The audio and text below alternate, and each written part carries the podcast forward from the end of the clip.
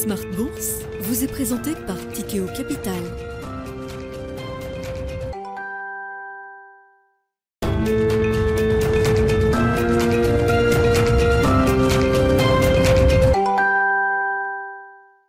C'est reparti pour Smart Bourse, votre double dose quotidienne de marché en direct sur Bismart. Chaque jour à la mi-journée, 12h30, 13h. Et en fin d'après-midi, la grande édition pendant une heure à partir de 17h en direct, rediffusée à 20h sur Bismart TV.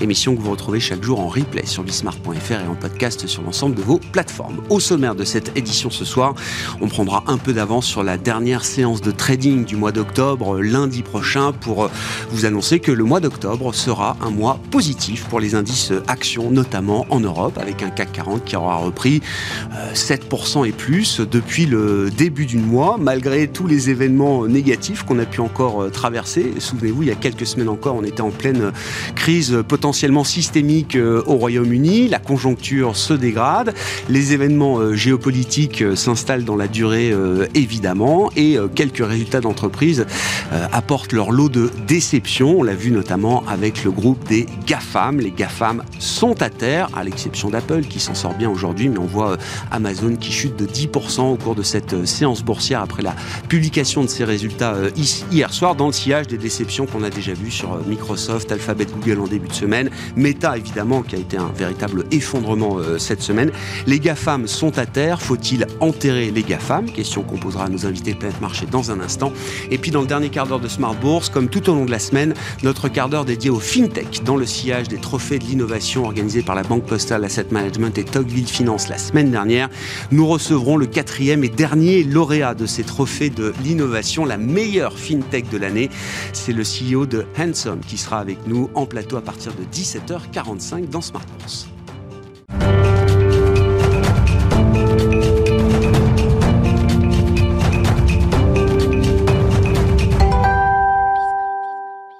D'abord, les infos clés du jour sur les marchés. Tendance, mon ami, chaque soir à 17h avec vous, Alix Nguyen. La Bourse de Paris euh, hésite, mais euh, n'a pas hésité euh, au final pour trouver le chemin de la hausse en clôture. Oui, le CAC est relancé par le rebond de Wall Street. Le Nasdaq résiste à la chute d'Amazon. Elle est trimestrielle pour le moins décevant. Des GAFAM confirment qu'aucun secteur, hormis l'énergie, n'échappe à la dégradation économique. Les géants de la tech font face à une panne de croissance inédite.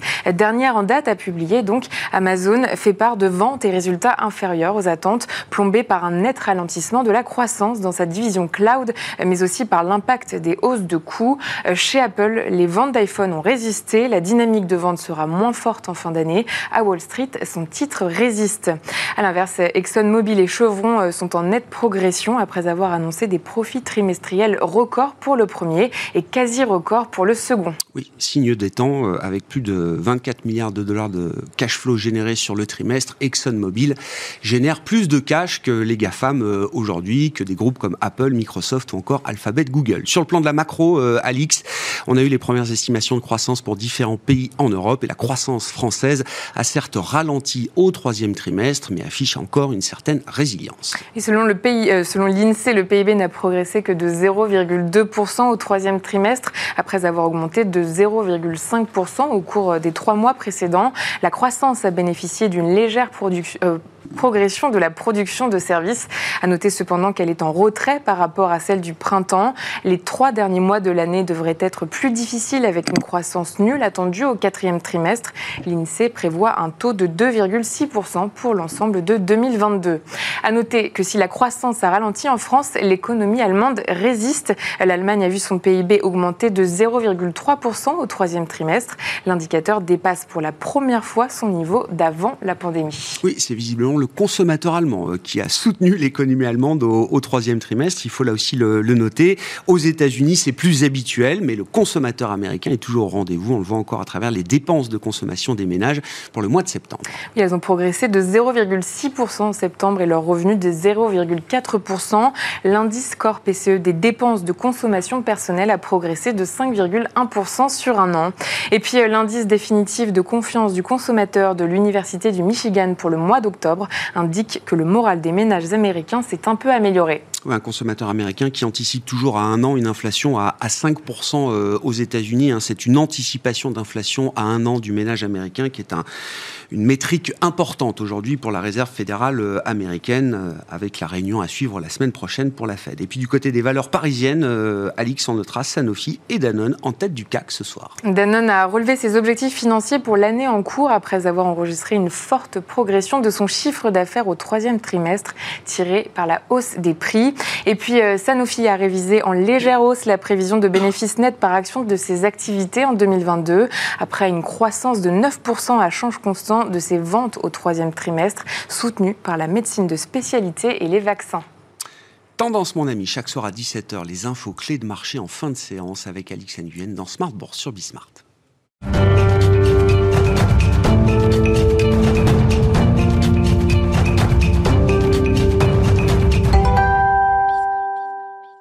Deux invités avec nous ce soir pour euh, décrypter les mouvements de la planète marché. Benoît Debroissia est avec nous, gérant chez Montségur Finance. Bonsoir Benoît. Bonsoir Grégoire. Merci d'être là. Merci à Frédéric Rosier de nous accompagner également. Bonsoir Frédéric. Bonsoir Grégoire. Co-responsable de la gestion de portefeuille chez Mirabeau. C'est un moment un peu solennel, voire de recueillement. Euh, Frédéric qui se marre déjà. Non, parce que c'est... Alors oui, c'est un enterrement de première classe, mais c'est quand même un enterrement après euh, plus de dix ans de bons et loyaux services. Les GAFAM sont à terre. Faut-il enterrer les GAFAM? Est-il temps de dresser l'éloge funèbre des GAFAM, euh, Frédéric? J'ai bien aimé tout à l'heure le lancement sur, le, sur les résultats, effectivement, la génération de fricage de, Chevron, Exxon. Se rappeler que c'était, euh, par exemple, Exxon, les premières capitalisations il y a, il y a plus d'une vingtaine d'années maintenant. Ça ne nous rajeunit pas. Et là, euh, sur les GAFAM, depuis le début de l'année, c'est 3 trillions de dollars qui se sont évaporés. Bah, c'est le PIB de la France. De valeur boursière De valeur boursière. C'est violent, c'est très très violent. Euh, Meta s'est effondré, euh, Microsoft n'a pas résisté à sa publication, Google non plus, Apple résiste. Alors, on, vient de prendre conscience, euh, finalement, qu'il y avait une part de cyclicité dans les GAFAM. C'est-à-dire qu'on était parti, effectivement, sur la croissance. Alors, on sait, hein, c'est le plus faible niveau de croissance depuis de nombreuses années pour l'ensemble de, ces valeurs. Mais on avait oublié que bah, ces industries, quelque part, s'adressaient euh, également, bien sûr, aux consommateurs, qui est contraint dans ses dépenses avec l'inflation également aux entreprises qui, elles, euh, sont sous une pression des marges, d'un ralentissement économique. Lorsqu'on analyse un peu les chiffres, et notamment de, de Microsoft, parce que Microsoft, euh, j'avais donné ce terme hmm. dans une précédente émission, c'était un peu la, utilities euh, technologique, hein, puisqu'il y a énormément, en tout cas de plus en plus de récurrence de revenus, notamment avec euh, sa, branche Azure. Donc on parle du, cloud, du logement, notamment de, sauvegarde de données des, entreprises. Et cette partie-là, elle est en train de passer au-dessus et passe au-dessus de ce qui en en, souffrance aujourd'hui, qui est euh, le, computer, quoi, l'activité historique, l'activité historique, euh, l'office, euh, l'accès aux, particuliers. Et donc, on se heurte finalement dans ce mouvement de contraction de l'économie à la fois pour Amazon, puisque Amazon s'adresse également aux particuliers dans sa branche retail, et, Microsoft, on s'aperçoit finalement le croisement de, de trajectoires. C'est-à-dire que AWS, le, cloud d'Amazon s'adresse aussi aux entreprises et, d'ailleurs des entreprises qui sont plutôt plus de, plus de taille moyenne d'ailleurs que, que, Microsoft. On voit que ça, souffre un, petit peu, mais ça souffre surtout sur le retail et notamment en, Europe par la pression des marges, la pression des prix, l'impact négatif aussi du taux de change, hein, puisque ce sont des entreprises euh, internationales et la force du dollar les, les pénalise. Et donc, voilà, on doit ajuster un petit peu la vision qu'on a de ces entreprises tant que la partie cloud récurrence des revenus ne devient pas totalement majoritaire et absorbe totalement la partie euh, cyclique. Donc voilà, c'est un dur retour à, la réalité de ces entreprises aujourd'hui. Je trouve que honnêtement sur Microsoft, la sanction est, sévère. Euh, à titre d'information, par exemple, l'ajustement sur la branche euh, Azure, cloud, cloud intelligent, ce qu'on appelle le cloud intelligent, en gros, on parle d'une croissance qui serait aux alentours de 30-31% versus 35%. Donc, euh, quand on a des marges à plus de 70%, voilà, est-ce que ça mérite une sanction de 30% sur l'année et sur la, publication de 10% Faut peut-être pas exagérer. Amazon, c'est peut-être un peu plus délicat, effectivement, sur la partie euh, vente, euh, retail, qui, elle, effectivement, est peut-être encore plus sous, pression. Mais là, il faut faire, à mon avis, un peu le, tri de, tout ça. Et, je pense que le marché doit absorber les nouvelles, hmm. effectivement, changer un peu le paradigme et la, la façon dont on valorise ces entreprises, qui sont très dépendantes des niveaux de taux d'intérêt aussi. Il hein. faut, le voir hein, dans, dans ce qu'on appelle la compression des multiples. Et lorsqu'on regarde l'évolution du titre aujourd'hui, euh, oui, je pense que Microsoft est honnêtement très regardable euh, après la sanction de, quasiment 30% depuis le début de l'année. Amazon, voilà, il y a peut-être un petit, petit bémol euh, et Google aussi pour, pour l'instant. Qu'il y ait des affaires spécifiques à faire avec chacune d'entre elles, j'en doute pas.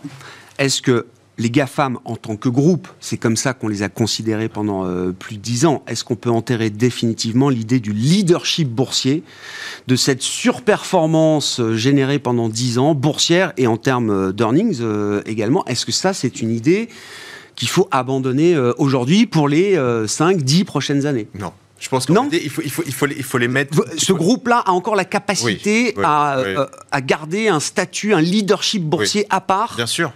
Bien sûr, maintenant, il euh, faut être clair, on est dans, la phase euh, de récession, en tout cas d'anticipation de récession sur les marchés, et historiquement, ce ne sont pas les valeurs qui sont favorisées par le marché dans cette phase-là.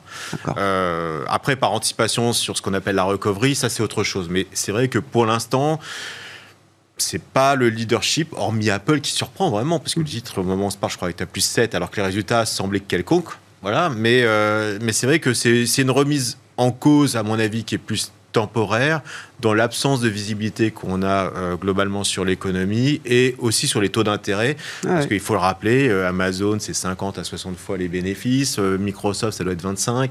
Donc c'est vrai que quand on n'a toujours pas ce point pivot sur la Fed, c'est très difficile d'aller chercher des valeurs qui, aujourd'hui, semblent relativement chères. Au-delà de ce court terme, vous considérez quand même que c'est difficile d'imaginer qu'il y ait des remplaçants au GAFAM Encore une fois, je parle du statut boursier que ça a représenté, du statut monopolistique presque en termes d'activité son portefeuille, c'est du Microsoft et de l'Apple. Hein. C'est plus, c'est plus du, du Exxon. Hein. Ça fait depuis C'est ma question. Ah est-ce que, ah c'est, est-ce que ça sera encore le cas pour les dix prochaines non, années? Je crois pas. Je, euh, je, veux dire, il y aura peut-être, il y aura peut-être, il y aura peut-être effectivement cette séparation et il y aura des, il y a peut-être des victimes, euh, mais il faut, faut pas être, à, mon avis, euh, juste co-boutiste dans, dans, le raisonnement parce que voilà, je pense qu'aujourd'hui, la puissance financière, les réserves qu'ont ces entreprises, et on le sait, pour leur croissance, ont une capacité d'investissement considérable. Je pense qu'effectivement, ce ne sont pas des dossiers finis, loin, loin, de là. C'est pas dead money. Non, parce que on le sait très bien, et c'est de la destruction créatrice. Et donc là, on est en phase de destruction créatrice, c'est-à-dire que beaucoup de concurrents vont mourir euh, dans cette phase-là et ces entreprises aujourd'hui qui sont gavées de cash vont pouvoir tout logiquement prospérer sur euh, quelque part les cadavres de, leur, euh, de leurs concurrents. Benoît, si gis les GAFAM, alors je crois, je crois qu'il faut relativiser tous les propos, etc. De la même manière qu'il faut peut-être aussi relativiser le concept même de GAFAM, parce que derrière ce concept, c'est un acronyme.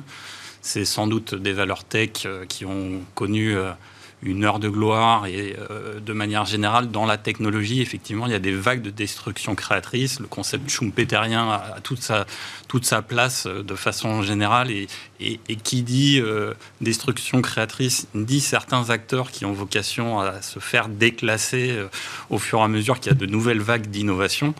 Donc de manière générale évidemment les valeurs tech sont portées par des cycles d'innovation elles ne se peuvent pas non plus complètement se dissocier de, cycles de croissance. C'est ce qu'on observe aujourd'hui.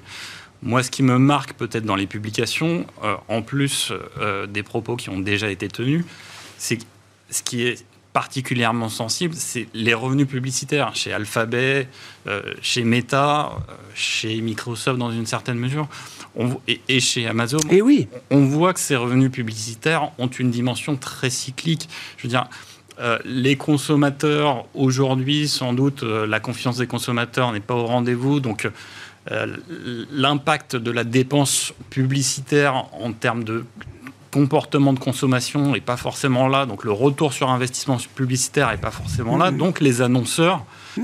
mettent un peu la pédale sur le frein en termes de, de dépenses publicitaires. Donc, effectivement, cette composante-là est cyclique. Euh, voilà. Après, sur le propos général euh, sur, euh, sur les GAFAM, moi, je préfère, prendre, je préfère tenir un propos sur le secteur de la technologie de manière générale, qui est peut-être plus large que, le, que, les seuls GAFAM.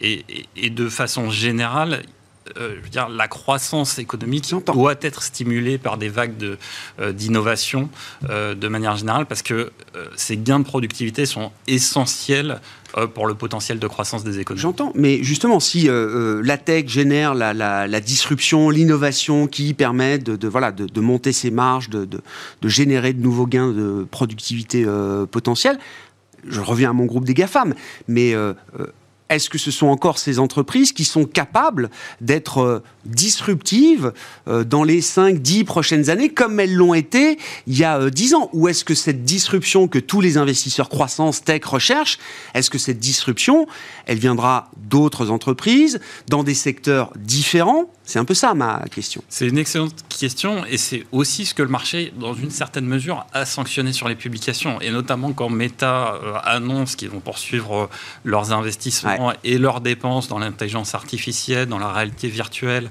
dans le métaverse, avec les interrogations sur à quel horizon on peut attendre un retour sur investissement si tant bien qu'il y aura un retour sur investissement, parce que le modèle d'affaires n'est pas encore très bien dessiné, pas très bien défini, et donc le marché n'a pas été convaincu euh, de façon générale. Et effectivement, on peut se demander si ce sont ces mêmes acteurs qui vont porter euh, les innovations de rupture futures. Euh, là, là c'est intéressant l'histoire de, Facebook devenu méta, d'ailleurs au pic du marché. Hein. c'est toujours des coïncidences intéressantes.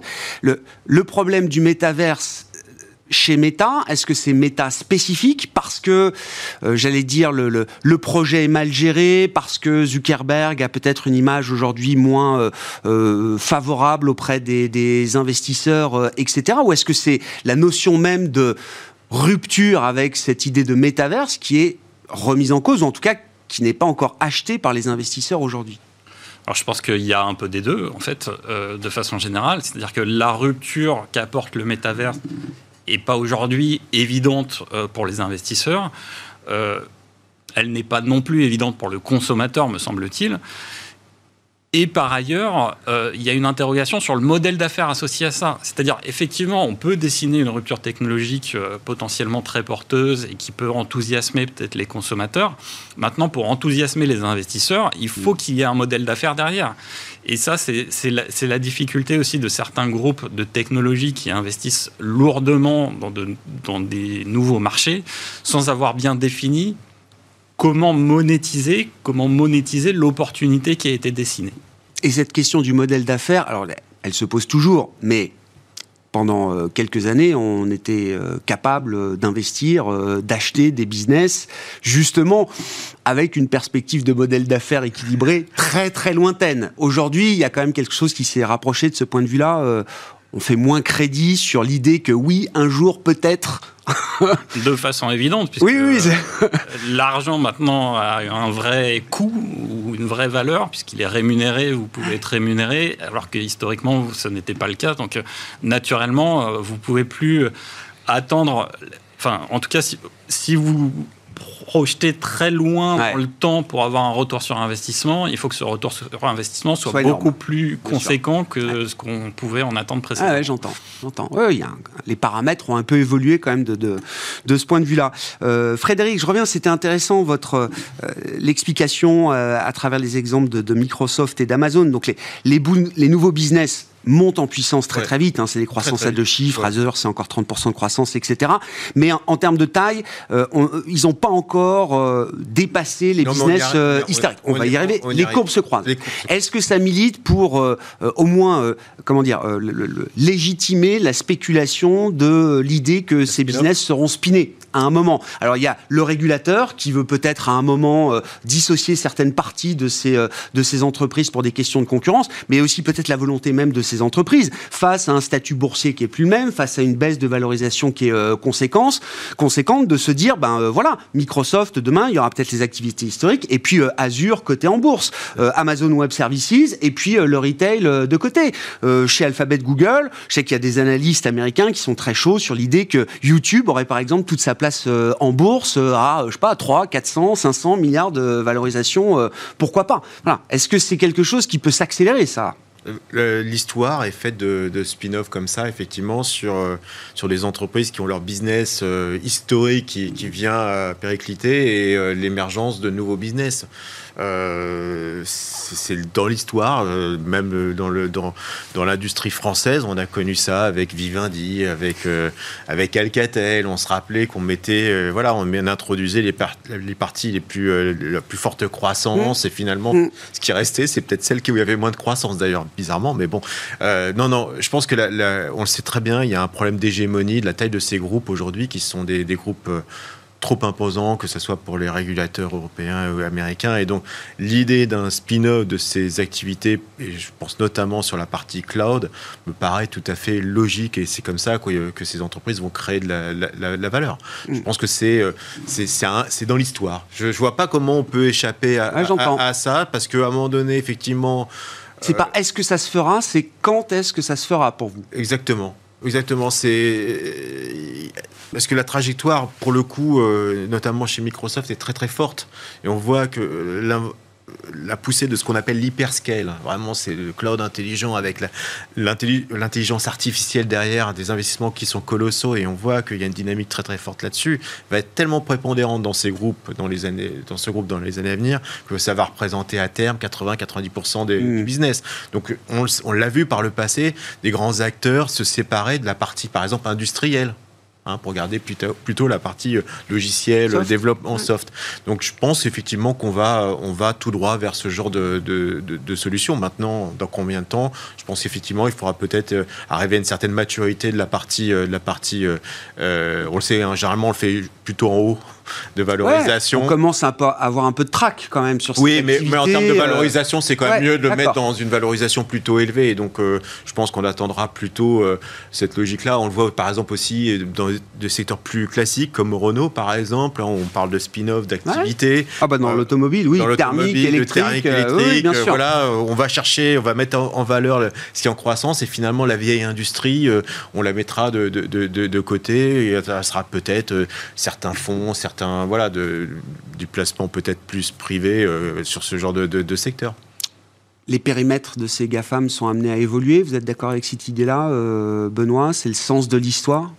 Oui, je pense qu'effectivement, il, y a un sens à s'adresser à différentes typologies d'investisseurs en fonction de la maturité des business, en fonction aussi de leur génération de cash flow, de leur capacité à, rémunérer leurs actionnaires ou non, et puis en, fonction des opportunités de redéploiement du capital euh, de ces boîtes-là, parce que le cloud est un très beau business, euh, on le voit, mais c'est aussi un business euh, à forte intensité capitalistique qui requiert beaucoup d'investissement.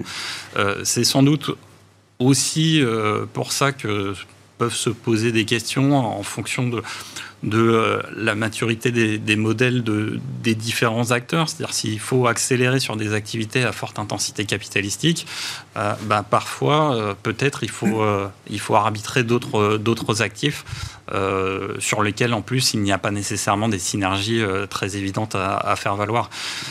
et puis vous l'avez évoqué aussi, la taille de ces acteurs est, énorme. Euh, certaines activités aussi peuvent poser problème parce que euh, ce qu'on s'aperçoit sur certains acteurs, c'est qu'il y a des activités qui financent d'autres activités structurellement déficitaires et qui empêchent du coup l'émergence de vrais concurrents. Mm. On peut se demander dans le cas d'Amazon sur la partie marketplace, etc., s'il n'y a pas une forme de concurrence déloyale parce qu'Amazon fait peut-être un peu du dumping sur son activité de distribution financée par l'activité cloud. Donc naturellement, ça peut éveiller aussi l'attention des, régulateurs et des autorités antitrust euh, pour s'assurer que ce type de comportement n'entrave pas la concurrence. Euh, pourquoi est-ce qu'Apple arrive encore à nager contre le courant là alors, euh, c'est difficile à dire. Et en fait, on arrive sur un trimestre qui est quand même clé parce qu'il euh, il y a une saisonnalité quand même très forte sur l'activité. la saison des fêtes va être décisive. Euh, les prévisions, euh, elles sont toujours un peu contingentes à un environnement économique, un environnement de, consommation. Mais ce qu'on observe, c'est qu'il y a toujours une attractivité euh, très forte des produits Apple. Il y a sans doute aussi un renouvellement de la gamme de produits qui crée toujours un effet de halo auprès des, des consommateurs. il y a aussi un pricing power qui semble avéré du, côté d'Apple.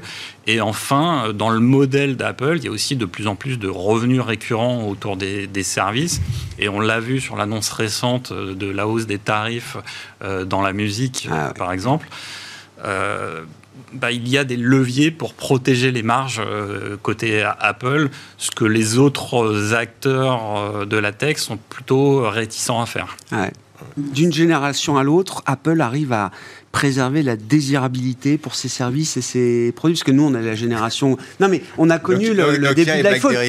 C'est une expérience personnelle, mais j'avoue que je suis. Euh, comment dire un peu moins excité, un peu moins enthousiasmé euh, chaque fois qu'un nouvel iPhone sort, euh, si vous voyez ce que je veux dire. Mais visiblement, je, suis, je suis une exception. Il n'y a rien de nouveau, mais effectivement, sur la, sur la publication, en gros, c'est assez neutre. Hein. D'ailleurs, je pense que beaucoup de gens ont été un peu surpris de la, très bonne réaction d'Apple, euh, parce qu'effectivement, euh, fallait en acheter une, Fallait quand même en acheter une. voilà, que sur iPhone, Mac, bon, c'est voilà, c'est résilient, mais pas plus que ça. Non, ce qu'on regarde en réalité, c'est la base installée. Ça, c'est la vraie force d'Apple. C'est-à-dire que quand vous êtes Apple, je, je vois autour de moi, les gens ont du mal à sortir ah, bah du, monde d'Apple. Et en plus, effectivement, il y a ce pricing power, c'est qu'Apple une fois que vous êtes installé, augmente tranquillement les, tarifs. Et le client qui a aujourd'hui un iPhone euh, qui coûte plus de 1000 euros euh, a les moyens de supporter une hausse tarifaire euh, sur l'Apple Store. Donc, donc il y a cette capacité. Aujourd'hui, c'est vraiment ça que je note. Hein. je regardais beaucoup de notes aujourd'hui sur, sur Apple. C'est la force de, de, cette base installée. Et finalement, lorsqu'on regarde un peu les modèles, parce qu'on peut se dire, oui, mais Apple, on se souvient de l'hégémonie de, BlackBerry, par exemple. Mmh. RIM, c'était pas vieux. Hein. Euh, on surfait tous sur des 3210 aussi de Nokia, euh, sauf qu'il n'y avait pas de base installée pour le coup. Euh, là, c'est vraiment, vous êtes prisonnier quelque part d'un écosystème Apple et, quelque, et ça, ça fait la force vraiment du, du, modèle avec tous les revenus qui. parce qu'il y a des échecs. Hein. Apple a, fait beaucoup d'échecs, hein, mine de rien, mais finalement, ça reste sa, sa base installée qui qui génère euh, voilà, du, cash flow récurrent et qui donne une visibilité relativement forte, même si demain ils vendent un peu moins d'iPhone, c'est pas grave, euh, puisque des gens qui ont déjà de l'iPhone continueront à consommer de l'Apple quoi qu'il arrive. Bon, euh, venons, venons-en, j'allais dire, à Elon Musk et Twitter. Alors j'avoue que c'est un sujet que j'ai assez peu traité, euh, bon, parce que Twitter, ça pèse pas très lourd finalement euh, dans les marchés. Il rachète ça quand même 44 milliards. Est-ce que c'est un nouveau coup de génie ou est-ce que c'est la, la goutte d'ubris ultime qui risque de mal tourner? C'est alors, c'est les annonces, il faut le suivre, hein, franchement, euh, parce qu'on est souvent pris à contre-pied avec Elon Musk. Bah là, euh, il l'a racheté quand même. Oui, là, là pour le coup, maintenant, il était, il était, un, peu il était un peu prisonnier quand même. Il avait été trop loin dans, cette histoire. Et moi, je. Donc c'est ça la question. C'est est-ce que c'est un achat sous contrainte ou est-ce que ça peut rester un, je, de génie? Ah, Twitter comme ça n'a pas grand intérêt, honnêtement. Si ce n'est derrière d'imaginer un écosystème Twitter et on le rappelle, l'historique d'Elon Musk, PayPal. Pour moi, c'est une très belle porte. J'avais déjà évoqué le sujet la dernière fois. Euh, peut-être de l'amorce d'un peut-être d'une néobanque fintech, quelque chose qui monétise un peu mieux effectivement Twitter. Et je pense qu'il a ça en tête. Sinon, je ne vois pas. On va confier notre argent à Twitter et à Elon Musk? Écoutez, euh, non mais c'est avec évidence qui vient. Non mais très bien. Non mais total respect pour ces acteurs de la crypto, etc. Pour les, je sais pas, centaines de millions d'utilisateurs de Twitter, je sais pas si ça parle beaucoup et si c'est un tiers de confiance qui est euh, évident. Non, c'est pas, c'est pas évident, mais mais euh, c'est quelqu'un qui, par exemple, sur des cryptos plutôt anonymes que le Dogecoin, est, est capable de, de faire monter ça de 50 ou 60%. Et si quelqu'un, euh, PayPal, on peut dire ce qu'on veut, c'est quand même plutôt une réussite. Ouais, enfin, PayPal, c'est pas une crypto. C'est pas une crypto. service de paiement qui fonctionne, euh, que tout, le monde utilise. Exactement. Donc, c'est l'inverse de la crypto. Non, mais il a un historique derrière. Il a un historique de savoir monétiser finalement euh, une entreprise. Et donc, je pense qu'il y a une vraie réflexion. Je crois pas. On est obligé de lui faire crédit. Un peu. Ouais, au moins, au moins ça. je crois pas que c'est dans une lubie en disant, ouais, un jour, il y a un gars de Twitter qui a mal parlé de moi, je vais me racheter. vous savez, comme histoire, je oui. au restaurant et, je rachète le restaurant parce qu'on m'a mal parlé. Je pense pas que ce soit dans cette optique-là. Je pense qu'il y a vraiment derrière une stratégie et c'est pas quelqu'un qui va attendre. Je pense qu'on le saura très très. D'ailleurs, vous avez vu, hein, les premières annonces. Euh, il a déjà viré tout le monde. Il a déjà viré tout le monde. donc, euh, ça fait six mois que ça dure, donc bon. Donc ça, voilà, ça, ça a pas tardé.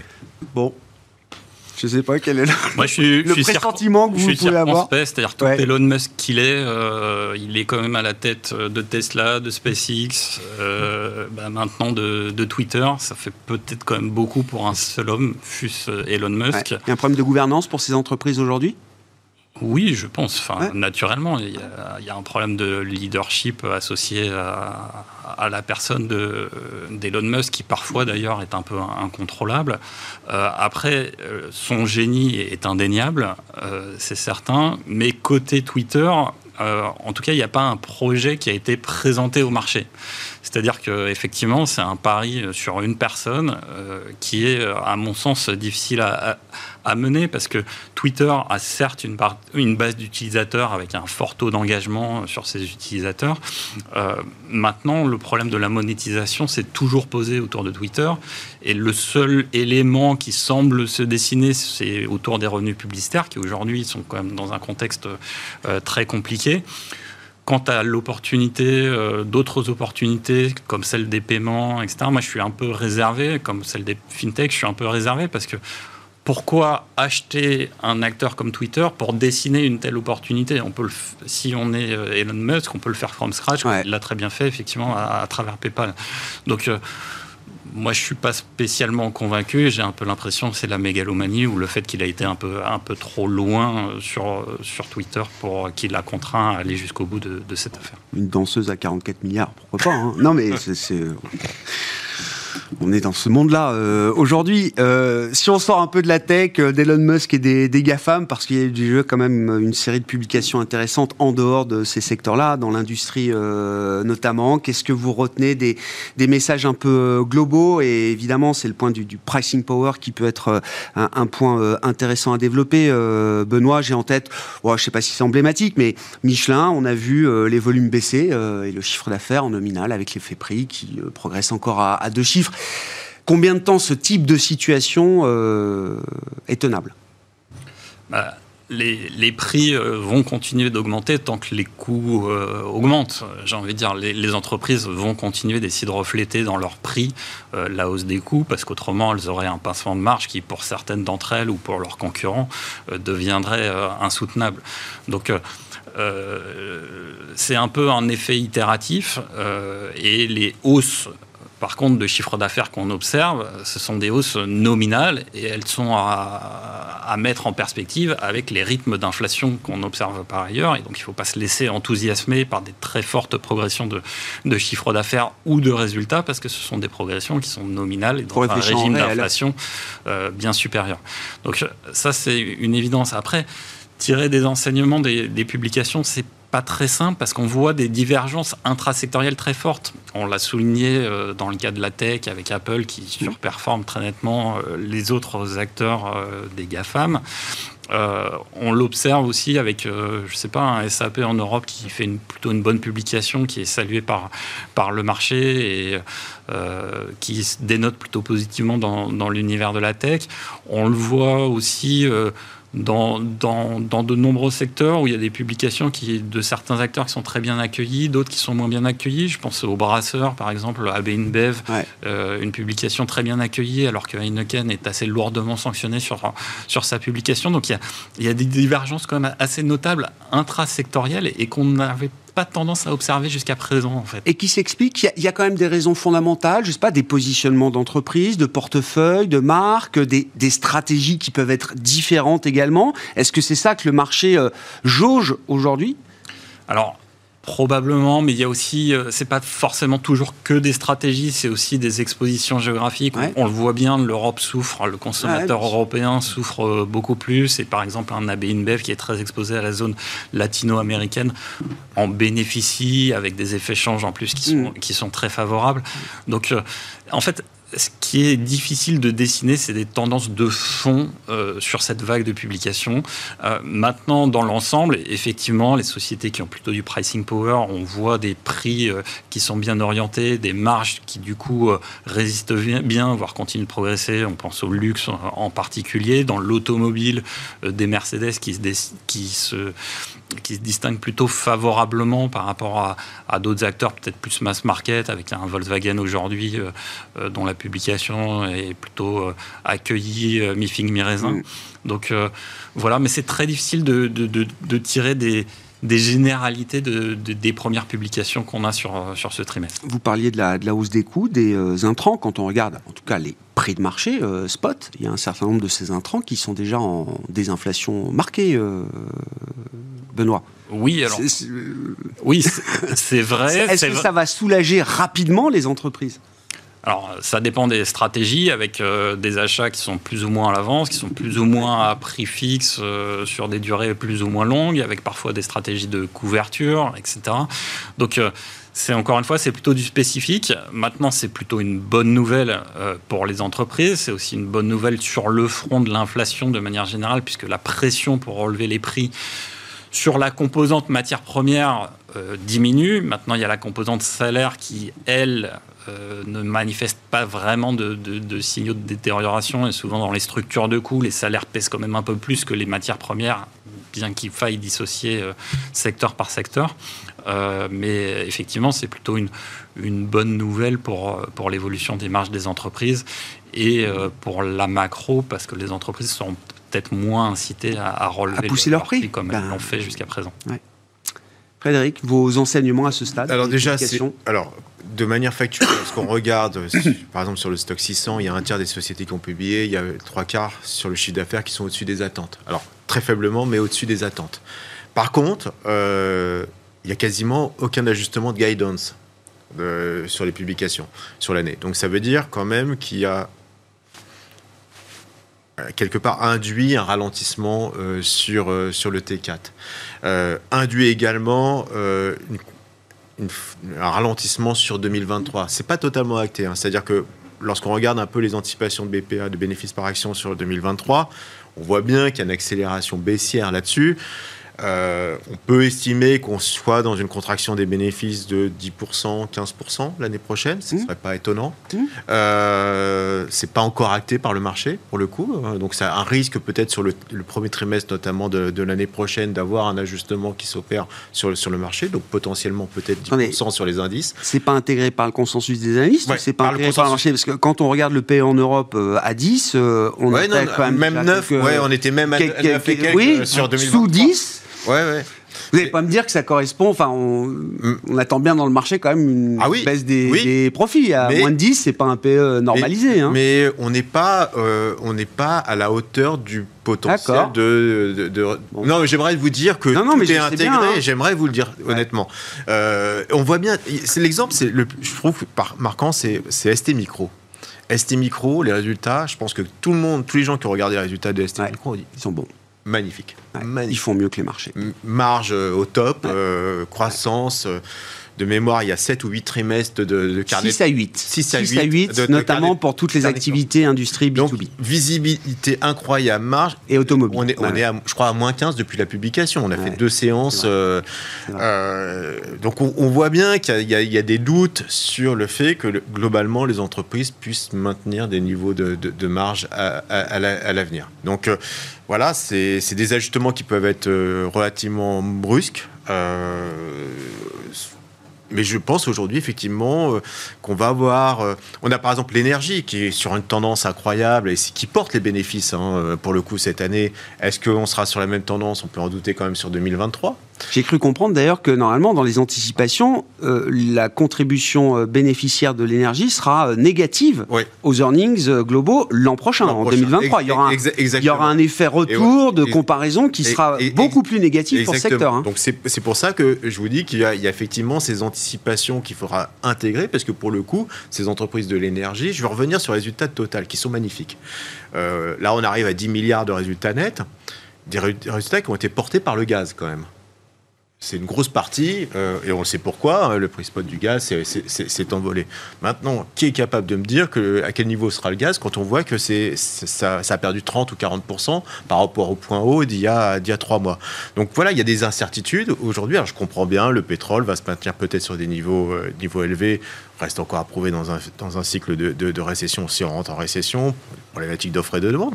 Mais c'est vrai que lorsqu'on regarde un peu les valorisations, on peut dire aujourd'hui que le marché n'anticipe pas une forme de ralentissement de, de, ces industries de l'énergie qui sont quasiment, pour la plupart, en tout cas, par exemple, c'est le cas pour, pour Exxon et Chevron, sur des, des niveaux historiquement hauts.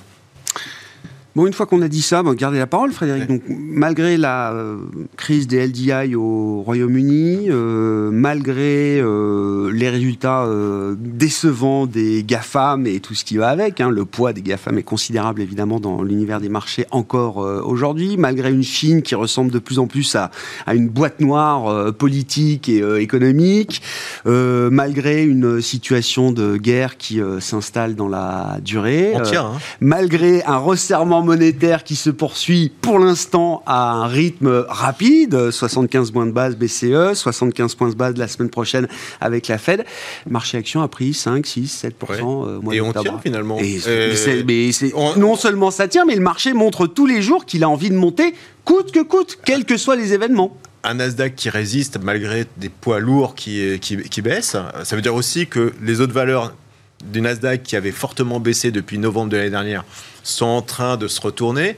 Il y a des phénomènes assez étranges d'ailleurs sur le marché. C'est-à-dire qu'on est tous en train de dire risque de récession, mais on voit les valeurs industrielles cycliques en train de monter. Euh, on a eu le résultat de cette semaine de, Caterpillar qui prend 8 sur la, sur la publication. Vous voyez, on, a des mouvements qui ne sont pas hyper intuitifs pour le coup. Hein. On, voit un marché qui dit clairement, et les taux nous le rappellent souvent, qu'il y a la récession, c'est pour, euh, c'est pour demain. Euh, mais sectoriellement parlant, on voit qu'il y, a des choses qui sont totalement incohérentes par rapport à, ce mouvement. Alors, ce que j'imagine sur le marché, c'est que là, on est en train de, quand on vend les GAFA aussi, euh, on est en train de vendre les bijoux de famille. Alors, si on veut être positif, ça ressemble très fortement. C'est ça la capitulation? Ça, ça, ressemble à ça. Et, ce qui est intéressant pour ceux qui, qui s'amusent à regarder l'analyse graphique, parce que ça marche bien étant donné qu'on est un marché qui est acté par les hedge funds euh, notamment, euh, qui font 80 ou 90% du, du, volume. Lorsqu'on regarde le Nasdaq, finalement, il est revenu sur sa tendance naturelle de, qui a commencé en 2008, si vous voulez. Donc, on arrive sur cette base et bizarrement, on bondit euh, sur ce niveau. Donc, oui, est-ce qu'on n'est pas en train de dire sur sur le secteur technologique au sens, large. Euh, après une baisse de novembre, euh, depuis novembre l'année dernière. Donc on arrive sur un cycle, baissier. Un cycle baissier, c'est 14 mois, on va dire. Euh, est-ce qu'on arrive finalement pas à une proximité d'un point pivot sur ces secteurs-là? Donc on est en droit de se poser la question. On arrive sur des valorisations qui deviennent un peu plus attractives. Donc si on a du cash, c'est là où vous avez envie d'aller aujourd'hui Moi, je n'imagine pas ne pas accumuler sur ces niveaux-là. Je, pense qu'il faut le faire. La question, c'est pas euh, le niveau sur lequel on investit, parce que euh, je pense que le niveau n'est pas très très loin. Euh, et, sur, par contre, le timing, c'est vrai, c'est on a par exemple, faut le dire, on a une séquence qui va être terrible la semaine prochaine. On va avoir la Fed, les mid-term et le CPI. Donc on a quand même quelques voilà, des, passages. Si on arrive à passer ce, cap-là, euh, rappelant par exemple que sur les mi-termes, si on a un président démocrate, mm. une chambre, par exemple la Chambre des représentants qui est, qui est républicain, historiquement, c'est le meilleur des scénarios en, bourse, plus 16. Voilà, on peut se rattacher comme ça quand on cherche un peu des, des, petits, des petits signaux. On peut déjà imaginer qu'un marché puisse réagir positivement à ce genre de nouvelles. Puis après la Fed, ça, ça vous a peut-être pas échappé, mais par exemple la le Canada, la banque canadienne. Oui, elle a fait 50. 50 au lieu de 0,75. Donc euh, voilà. La Banque d'Australie avait fait un peu moins. la Banque de Norvège aussi, il y a quelques semaines, elle a signalé que... des petits échos dans le Journal sur le fait que certains membres de la Fed seraient peut-être un peu moins agressifs. Et donc on peut construire quelque chose de là-dessus? En tout cas, en accumulation, si vous, me parlez si vous avez du cash. Donc, euh, si, vous êtes, si, vous êtes, dedans, vous êtes dedans. Si vous avez du cash, je pense qu'il faut à tout prix commencer effectivement à, investir euh, sur le marché. On a tous en tête la séquence de l'été, euh, alors qui a été très favorable pendant six semaines. Hein. On a vu un rebond de 20% du Nasdaq, et puis qui s'est terminé dans la douleur en 3-4 semaines jusqu'à fin septembre. Euh, c'est une séquence qui marque les esprits. On, s'inquiète de se dire qu'on repart peut-être avec le même enthousiasme qui pourrait être à nouveau douché, ou est-ce que cette fois, les choses sont un peu différentes selon vous Benoît? Non, de manière générale, ce qui caractérise les marchés, euh, c'est euh, l'absence de réelle visibilité et, la prévalence des incertitudes. Donc, euh, c'est encore une fois, je pense qu'il faut rester très humble dans, le, dans la configuration actuelle. c'est sûr que le scénario positif serait celui d'un graduel pivot de la Fed qui sans doute donnerait de la marge de manœuvre à l'ensemble des banques centrales à, travers le monde. Donc ça, c'est le scénario un, un, peu rose où effectivement, on a a priori la semaine prochaine une annonce de taux de 75 points de base peut-être 50 si, on, si, si euh, les banquiers centraux de la Fed ont quelques incertitudes, etc. En tout cas, ce qui est certain, c'est qu'ils nous ont donné l'indication qu'ils attendaient plus 125 points de base d'ici la fin de l'année. Donc 75 sans doute cette fois, puis en décembre 50 euh, points de base. Donc le, déjà, on a, on a peut-être euh, dans cette indication, à ce stade, l'idée que euh, le rythme devrait euh, se tasser, un peu le rythme de resserrement devrait se tasser. On sait aussi que le pic euh, ne devrait pas être très très loin en, en, 2023. Euh, donc, euh, on, a des indications dans ce sens. Maintenant, il faut se souvenir qu'il euh, y a encore six mois, 75 points de base, c'était un resserrement qui ne devait pas se reproduire. Or, on a eu trois fois, sans doute quatre fois, des resserrements de l'ordre de 50, ça reste énorme en, termes de pas historiques pour Donc, le je pense que la configuration actuelle nous donne tous des enseignements en termes d'humilité. Il ne faut pas être voilà, trop catégorique. Il faut admettre que euh, l'incertitude de prévaut et donc euh, il faut essayer de rester agile sur les marchés euh, de la même manière que les banquiers centraux doivent oublier le principe même, l'idée même du forward guidance et être data dependent, ce qu'ils auraient toujours dû être. Ouais. Ce qui effectivement apporte je vais pas dire génère de la volatilité supplémentaire, c'est un peu l'idée quand même, c'est réduire en tout cas le niveau de visibilité, donc euh, approche flexible euh, et agile. C'était une des recommandations qu'avait mis euh, Jérôme Powell, je crois, il y a quelques mois. Il faut être humble and nimble, humble et agile. Merci beaucoup, messieurs. Merci, d'avoir été avec nous pour ce, débrief de la semaine boursière. Benoît de Broissia, gérant chez Monségur Finance, et Frédéric Rosier, co-responsable de la gestion de portefeuille de Mirabeau.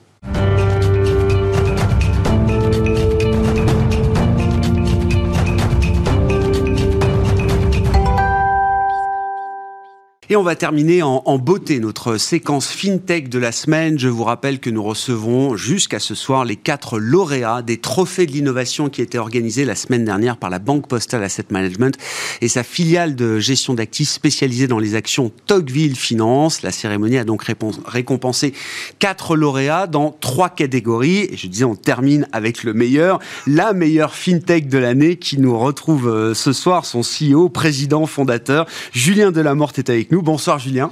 Bonsoir. Merci d'être là. Alors oui, vous êtes venu sans le trophée. Euh, c'est un trophée virtuel, mais le trophée vous a bien été remis, celui de la meilleure fintech de l'année, à vous et aux équipes de Handsome, qui est le nom donc de la société que vous avez euh, fondée, euh, Julien, avec l'idée qu'il était impensable, voire inacceptable dans un monde normal que des personnes en situation de fragilité, en situation de handicap, mais pas seulement, ne puissent avoir accès à des solutions de paiement entièrement sécurisées pour elles.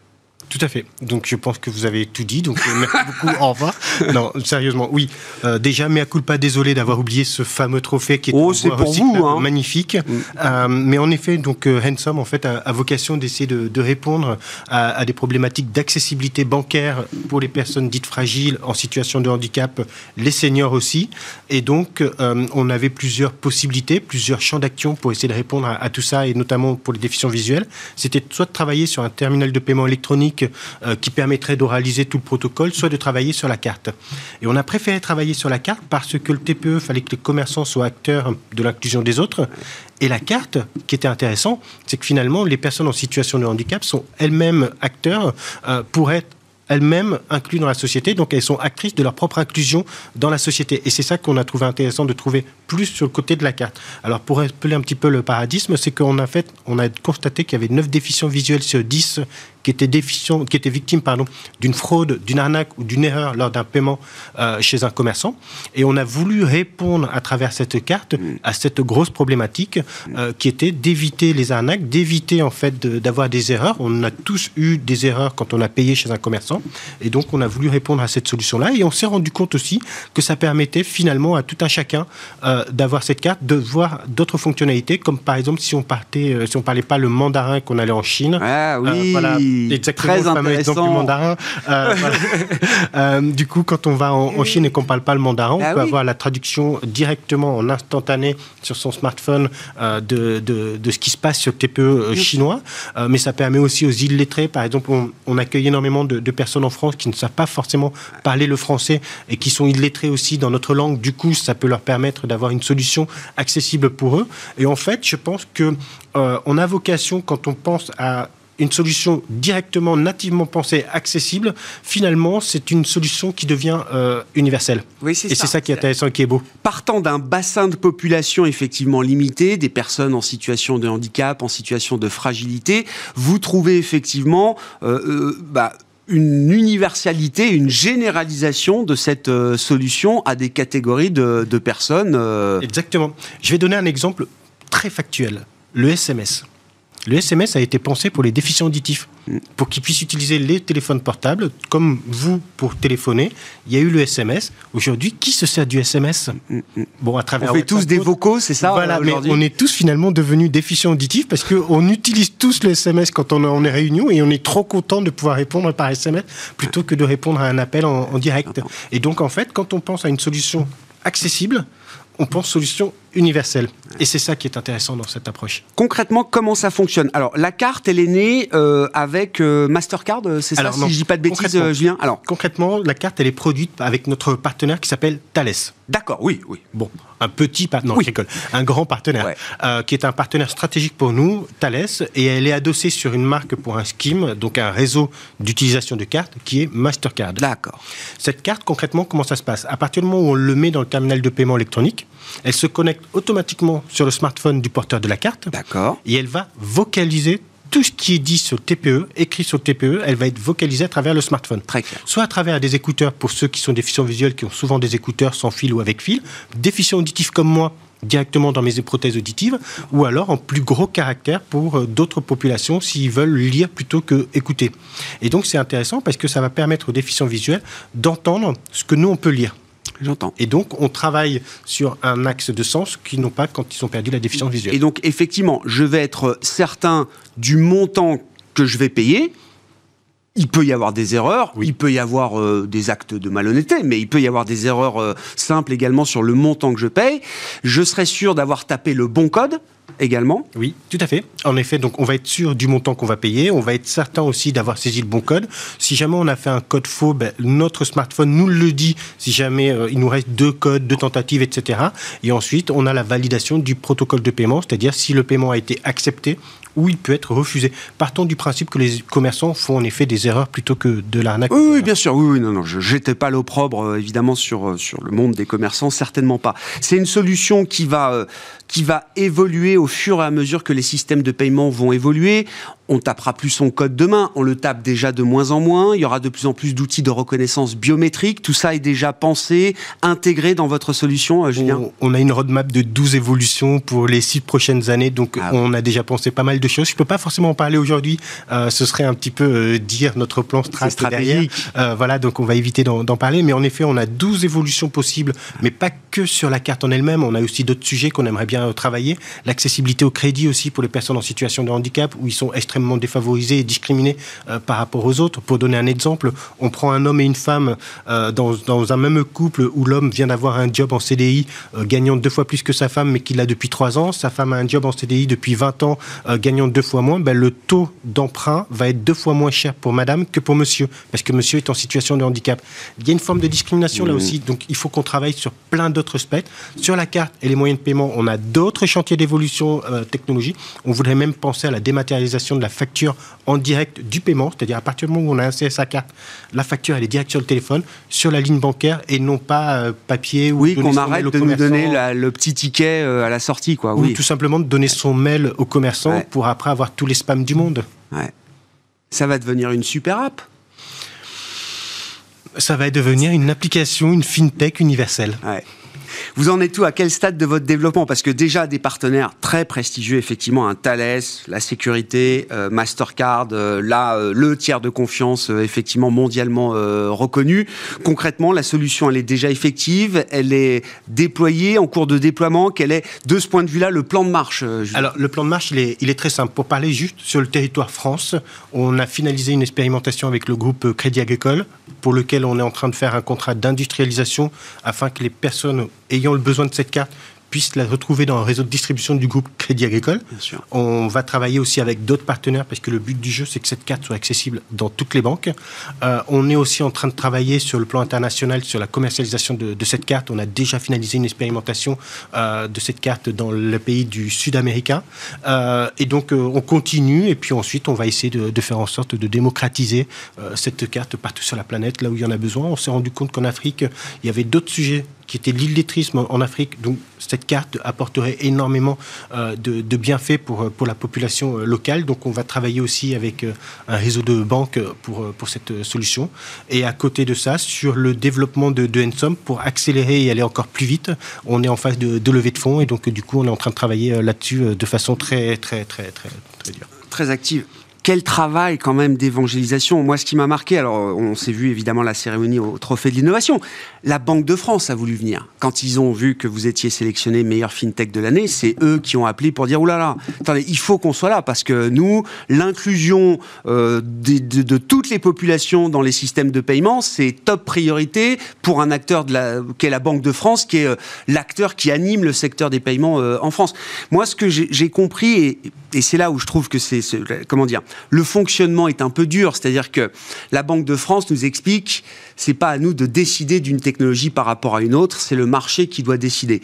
Il y a quand même ce qu'on appelle le GIE, un GIE carte bancaire euh, en France, et je n'arrive pas à comprendre que les banques autour de la table de ce GIE carte bancaire soient pas capables de dire voilà, c'est somme et c'est pas juste Crédit Agricole parce que là vous allez être obligé de faire le tour de toutes les banques, de tous les réseaux bancaires, euh, Julien. Très bien, et j'ai pas de doute que vous trouverez les capacités à les convaincre, mais ça du temps, ça va demander des efforts alors qu'il y a un organisme un groupement de banques qui s'occupe justement de ces systèmes de paiement et qui pourrait bien se mettre d'accord une fois pour toutes, Alors, au moins sur une solution qui soit pas forcément exclusive d'ailleurs. Tout à fait. Non, non, mais tout à fait. Alors, le GIE carte bancaire. Alors déjà, merci beaucoup à la Banque de France d'être venue. C'est vrai qu'il y a eu un alignement des planètes où la Banque de France, le 4 octobre, avait fait un communiqué de presse en disant euh, et en incitant les, banques à avoir des solutions plus inclusives, euh, notamment la carte de paiement accessible. Alors ils n'ont pas cité Ensom, mais ils ont mis quand même la carte de paiement accessible. Donc ben oui, indirectement, c'est un peu nous. Ben oui. Euh, donc merci à la Banque de France. C'est eux qui doivent vous dire merci. Hein. Non, non, mais c'est très bien. nous soutenir. c'est une grosse institution prestigieuse, donc bien je sûr. dire merci à la grosse institution que voilà. Euh, le GIECB, pour revenir un petit peu euh, dessus, euh, maintenant qu'on a bien avancé avec le, le Crédit côté Agricole. Crédit Agricole, où les banques de toutes les façons, de façon indirecte, vont vouloir avoir des cartes doublement brandées, ce qu'on appelle dans notre jargon soit Mastercard CB, soit Visa CB. Je ne serais pas surpris qu'à un moment donné, ça rentre dans la boucle et qu'ils ça accélère un peu. Exactement. Donc Crédit Agricole sont rentrés en contact avec eux. ils sont venus vers nous aussi derrière CB, donc on est en cours de discussion sur certains sujets pour que ça puisse euh, avancer euh, dans le bon sens. Merci beaucoup Julien, merci, et félicitations encore à vous et aux équipes de Handsome pour ce prix de la meilleure fintech de l'année qui a été remis à l'occasion des trophées de l'innovation organisés le 20 octobre dernier par la Banque Postale et sa filiale Tocqueville Finance. Le partenaire Investance aussi a été important dans cette cérémonie, rappelons-le, et euh, bravo encore à vous Julien Delamorte et les équipes de Handsome. Vous êtes président fondateur d'Handsome. Merci d'avoir été avec nous euh, ce soir dans Smart Bourse. Ainsi se termine cette édition. Bon week-end, on se retrouve non pas lundi, ni mardi, mais mercredi en direct à 12h30 après un week-end prolongé de la Toussaint.